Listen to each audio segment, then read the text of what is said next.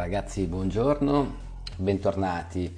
Qui Emanuele, sempre da Milano, il vostro coach di comunicazione emozionale e storytelling per le relazioni. Riattacco col podcast dopo un periodo molto impegnativo perché ho gestito alcuni corsi di formazione e ho dovuto mettere anima e core nel lavoro che faccio settimanalmente con i miei studenti però oggi è una buona giornata per ricominciare questa buona abitudine del podcast. L'argomento di oggi è in che cosa consiste una buona conversazione. Dunque parleremo come siete già stati abituati di comunicazione efficace, di come migliorare il rapporto comunicativo con chi vi sta intorno. Faccio un piccolo appunto stanno uscendo un po' di miei libri che avevo nel cassetto, li trovate su Amazon. Ve ne consiglio due. Il primo si chiama L'oracolo dell'attrazione. Sono le 39 domande che avresti sempre voluto fare a un coach, ma non hai mai avuto il coraggio.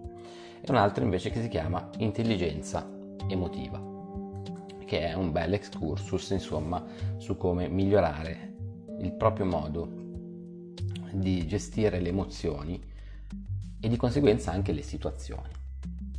Ma torniamo a noi. Immagina una buona conversazione come una sinfonia classica, dove decine di strumenti si alternano per creare differenti melodie. Per definire una conversazione buona, ecco i parametri che io personalmente considero fondamentali. 1. Il tempo. Il tempo dedicato a ogni interlocutore. 2 la comunanza di argomenti e obiettivi di comunicazione. 3. L'apertura a nuove idee. E 4. L'ascolto autentico e il rispetto dell'altro. Chiaramente rispondo in qualità di consulente per il miglioramento della comunicazione e vi posso elencare ulteriori caratteristiche che ritengo cruciali per una buona conversazione. La reciprocità gli argomenti sono di sincero interesse per entrambi. La passione è reciproca e vi sono elementi di contatto evidenti. Non dimentichiamo poi l'emozionalità. Una buona conversazione non lascia mai indifferenti. Ti può travolgere e far vivere emozioni, dalla risata alla tristezza. Ascolto autentico. L'uno ascolta l'altro in maniera attenta, senza pensare alla risposta da dare, ma focalizzandosi sulle parole dell'altro. Anche il linguaggio del corpo comunica attenzione e predisposizione verso l'altro. Un altro punto veramente cruciale è legato all'ambiente comunicativo, ossia nessuna distrazione. In una buona conversazione non devono esserci elementi di disturbo, quindi niente cellulare in mano o sguardo per aria. Non mi stancherò mai di sottolineare l'importanza delle storie. Le storie sono un mezzo potentissimo per trasmettere valori e obiettivi personali.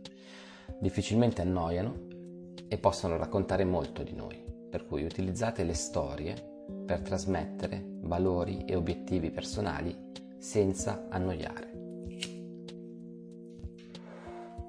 Utilizzate sempre dettagli e descrizioni memorabili. La capacità di far vivere la nostra storia all'altro grazie a un ottimo uso del lessico e degli aggettivi. Per cui quando raccontate una storia cercate di far vivere quella storia con dei dettagli particolari. Show, don't tell. Mostrate, descrivete, non raccontate. Linguaggio del corpo adeguato, chiaramente.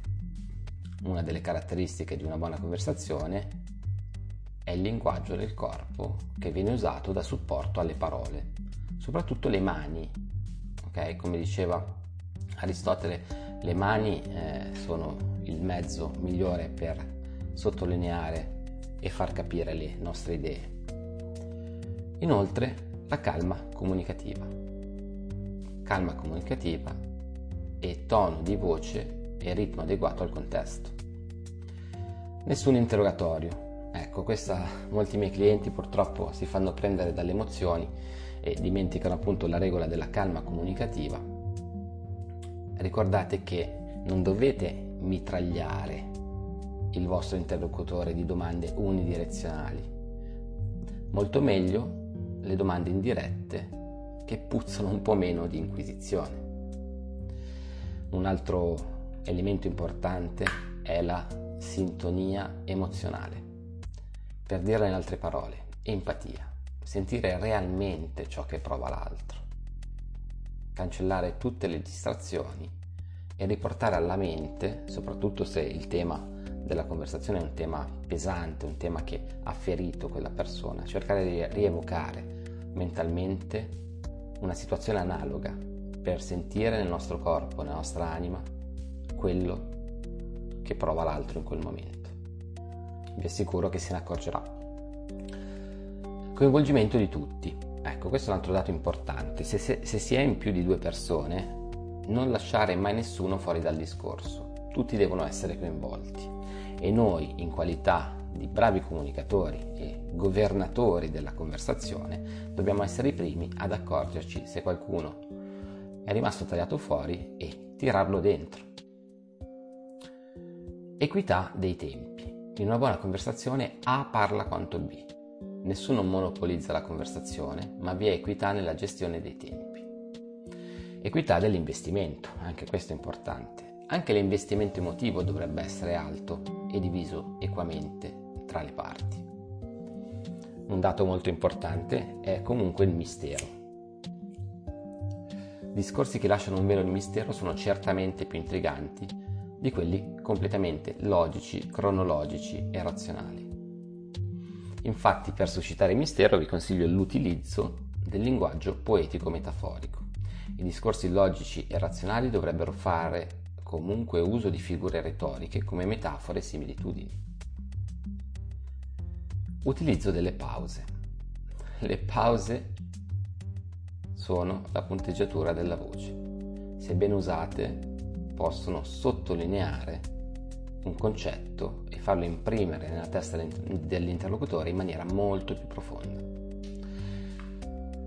Pochi convenevoli per concludere, lasciate i convenevoli all'inizio per poi passare a cose più concrete. Okay? Io sono un grande fan di quello che si chiama deep talk, ossia la chiacchierata profonda, la chiacchierata che scava in fondo nel passato, nel futuro, nei valori.